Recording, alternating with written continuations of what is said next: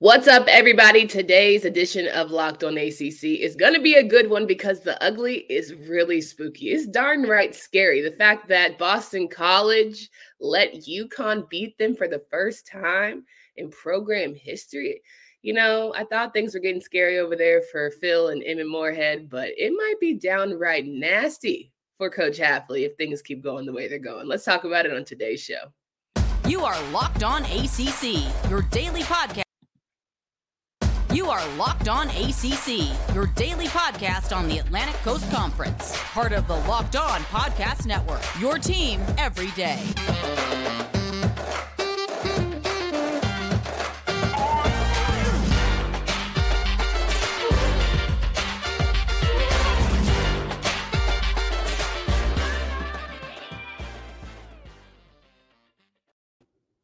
You know, normally we're here, Candace Cooper, Kenton Gibbs, Locked On Wolfpack podcast each and every Monday to give you that good, bad, and ugly when it comes to our favorite teams out of the Atlantic Division of the ACC. Yes, you heard it here first on this Monday, on this happy Halloween, happy Hallows whatever you celebrate. You know, if you just like being a little costume, things get a little scary around here for some of our teams here in the Atlantic Coast Conference. As mentioned, we are your first team every day. So if you want to listen to all of the topics around each team in this conference, please download subscribe to the podcast from anywhere. Kenton, how are you feeling?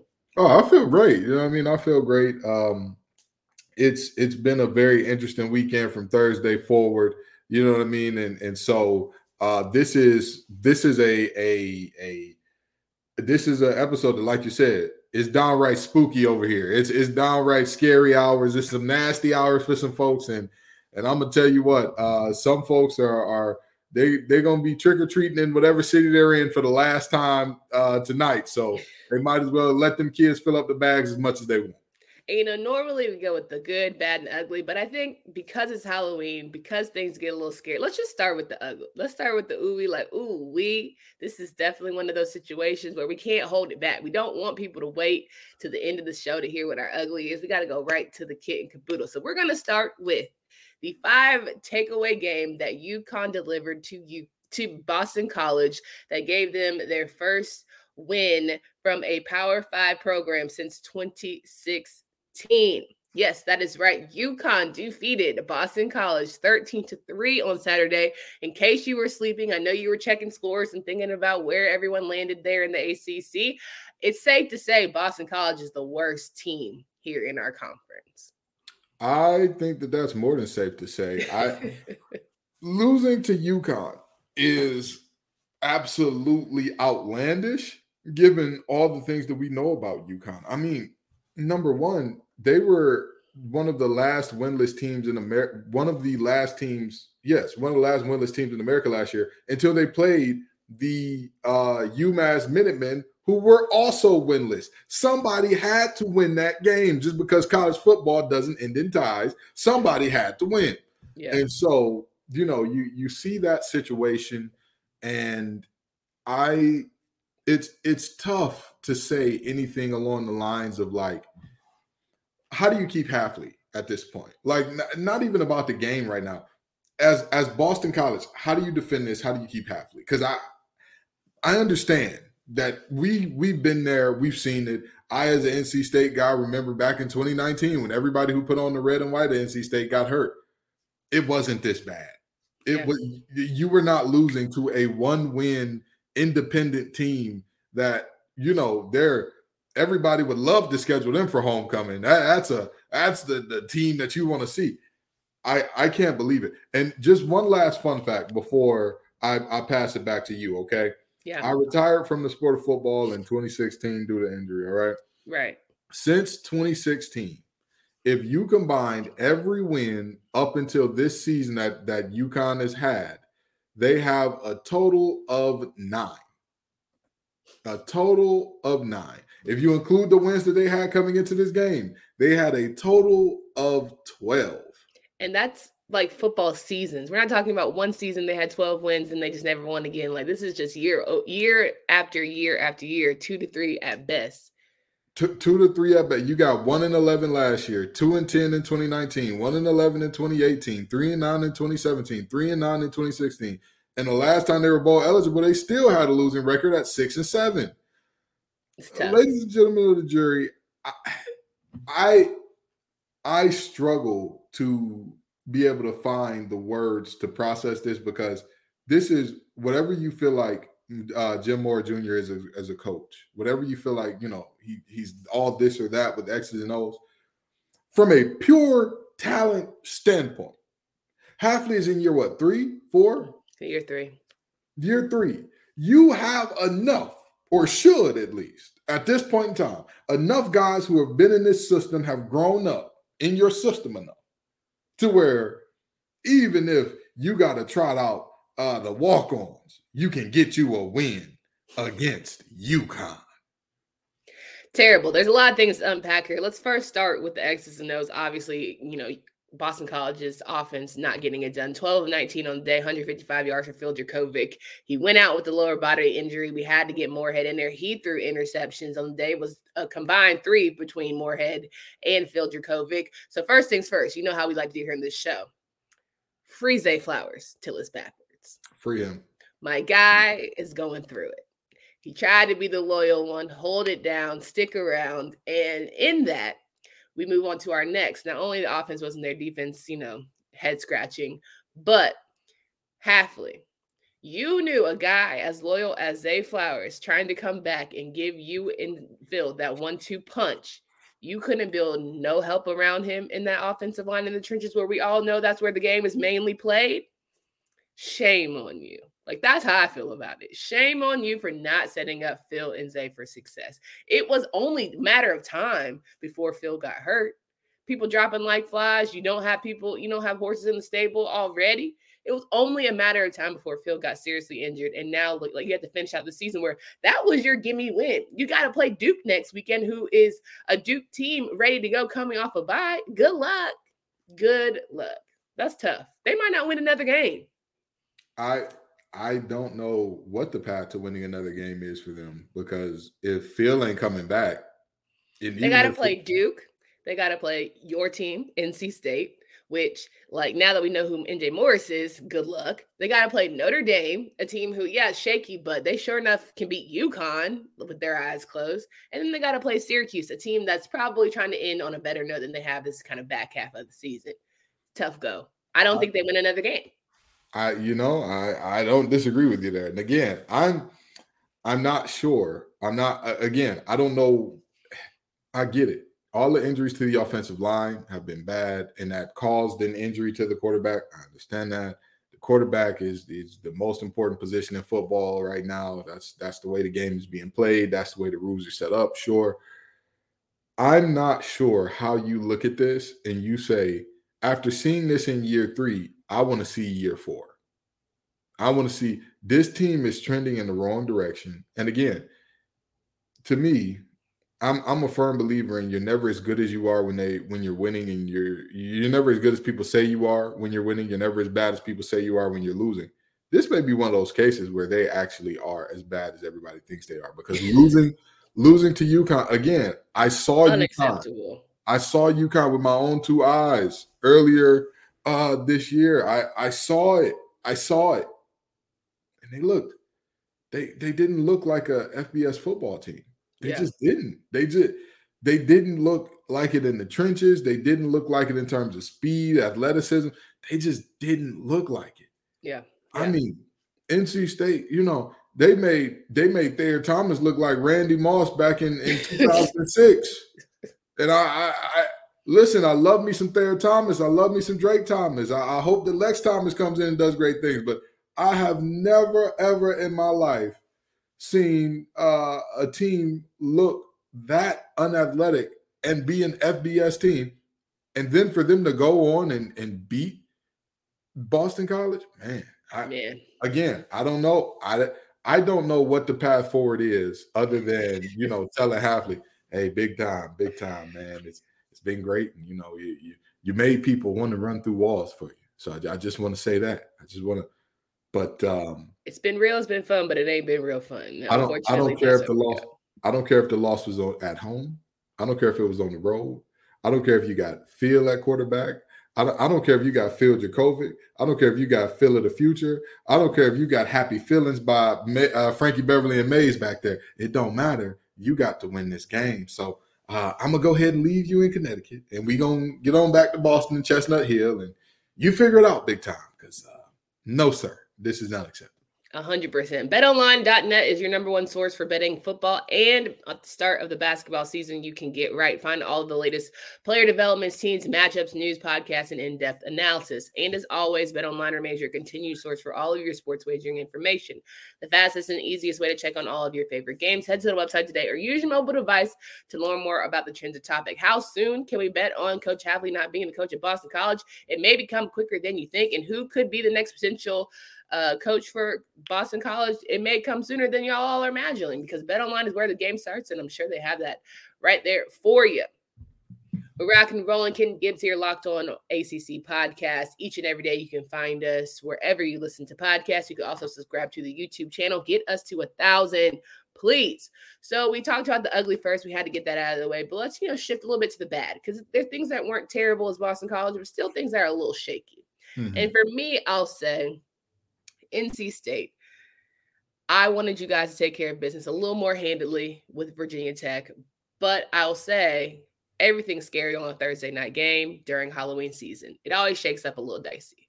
Always a little dicey when it comes to, you know, games that are played during Halloween weekend. So that's one for me. Number two, you want to address that or you want to go for my two? I mean, at the end of the day, if only there was somebody that had warned everybody that that team probably needed to be on. Upset. You did. Props to Kenton for saying that be on upset alert because they don't know why there was a two touchdown, you know, lead and all the things. And let's keep it a buck. We started out with Chambers, we ended up with the Morris, but thankfully, what was going to be my good is NC State found a quarterback. So that was going to be my good, and we could save that for the end. But I will say, NC State, it was it was a little it was a little touch and go there. I at the end of the day, the biggest thing that worried me, you had a team as a 14 point favorite that had not scored a single touchdown in the last uh, five and a half quarters. I don't I don't know who decided that though. What Vegas better, you know, playmate, whatever they are. Why would you say yes, this NC State team is gonna run all over Virginia Tech? And this is this is what I tell people all the time. At the end of the day, regardless of how good your defense is, I don't I don't care how good your defense is. Your offense has to do something has to do something in order to keep that defense looking good. If your offense is discombobulated, confused, and you know, you know the old saying, if you got two quarterbacks, you really have no quarterback. If you have two quarterbacks and you don't know who's going with, and you know, the every both quarterbacks looking over their shoulder, oh man, if I make a bad pass, he's gonna come in and da da.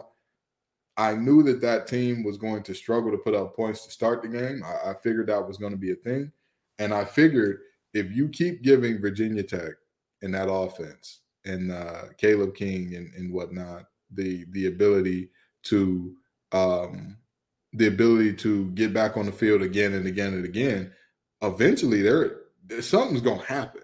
Yeah. And you know that team, that Virginia Tech team, credit to them, had a 21 point um had a 21 point third quarter. I believe that was the highest scoring quarter against NC State this year.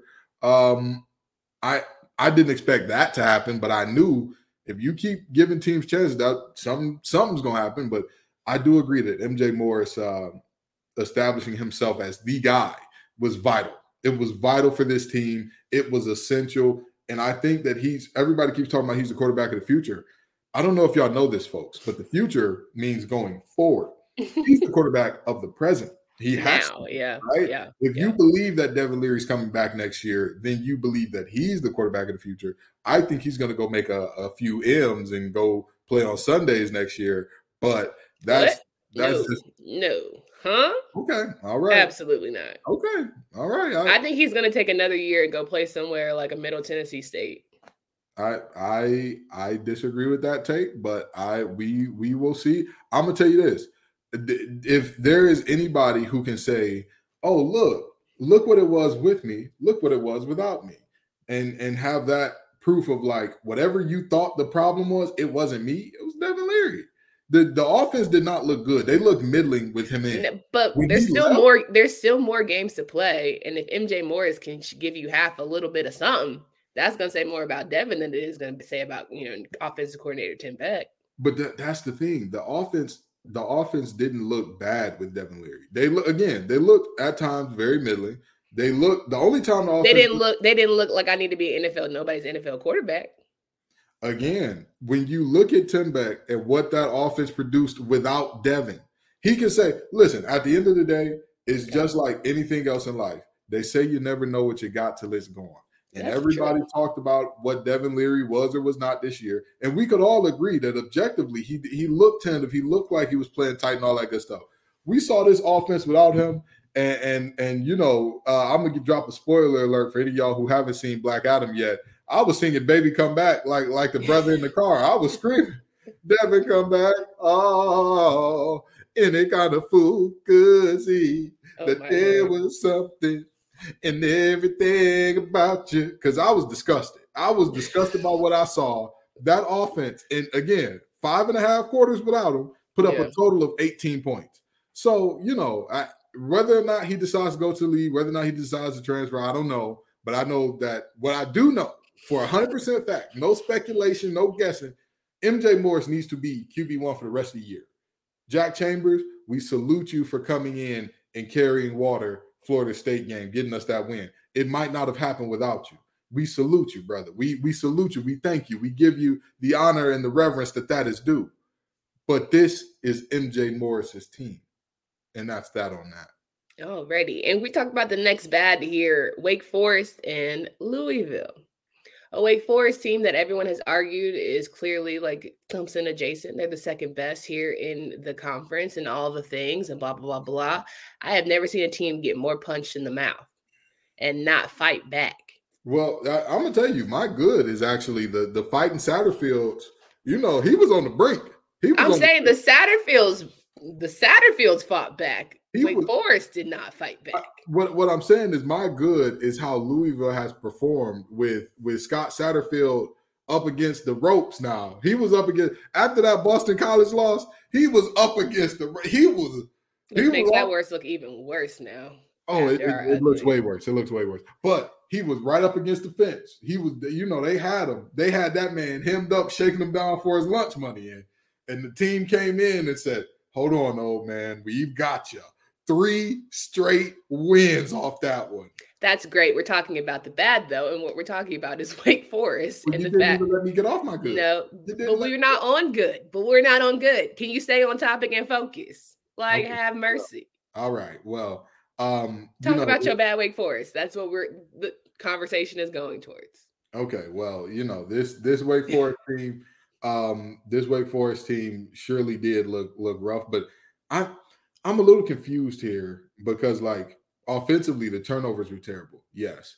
But many of the things that we saw, like defensively, them allowing 35, anytime you allow 35 points in the quarter, you're doing something terribly wrong. Absolutely. Sure. But like many of those things we we kind of already knew. Like we knew Wake Forest was going to have to score 35, 40 points a game in order to win football games. Like we, but I guess it was exasperated with a team like Louisville. You're not assuming that it's going to take all that to beat Louisville, who's had a rough go this season. That's fair to say, right? You you would guess that, but if you got that Malik Cunningham back there, if you got a young man like that back there, I don't know. But we've been waiting for him to be that guy for like the entire season, and it's been hit or miss. I mean, it, it has been, but again, you can never count a team out. If you've got a team that's bad defensively, and you've got a quarterback like that rolling into town, you can never. It's college football. I don't think they took him lightly, but they damn sure did not know how to get back up. It was to me, it was more of a mental loss than it was like actually being talented because we've seen Wake Forest battle against really good teams and compete, but it was the way with which it was almost like a uh, hands up in the air, don't know what to do, don't know how to resolve this, yeah, that, don't know how to remain focused. That's where I was disappointed in Wake Forest. That team did look startled. They looked rattled a little bit um, in that third quarter. Again, there were there were plenty of plays in the first half that kept the game close and and you know sure. weren't, weren't ideal, but it's it's a situation where when you look at this when you look at this thing and, and how it ended up playing out, it's I mean, all of the turnovers that were there, it it's tough to say that it's tough to say that Louisville just dominated and whooped the wheels off them so much as uh, Wake Forest beat themselves to an extent. Yep. And it's it's interesting to see because again, We already know that there's going to be this whole, oh, we're just lowly old Wake Forest and nobody likes us, and that's why we fell 10 spot. No, you had eight turnovers against a team that hasn't been particularly good this year. Again, yeah. against a team that, let's be honest, and let's let's talk about it now. We were talking earlier this season about is the recruiting class enough to keep Satterfield? We have fans in the comments talking about we will not be held captive by uh, a top recruiting class. We, they did. We had that going on, and you they lost did. to that team. So I, I I look at this uh, Wake Forest team, and I I the question is they are at a different crossroads than NC State, but they're at a crossroads nonetheless. Of who do you want to be to end this season out, right? Do you let this one loss turn into two, turn into three? And then you're just kind of like, hey, man, we, you know, we played above our heads. We did great for Wake Forest. Don't ask us for nothing else. Yeah. Or do you go out there and say, you know what? An ACC championship is not in front of us. We've lost three conference games already. It's not going to happen. But there is still a lot of good football in us.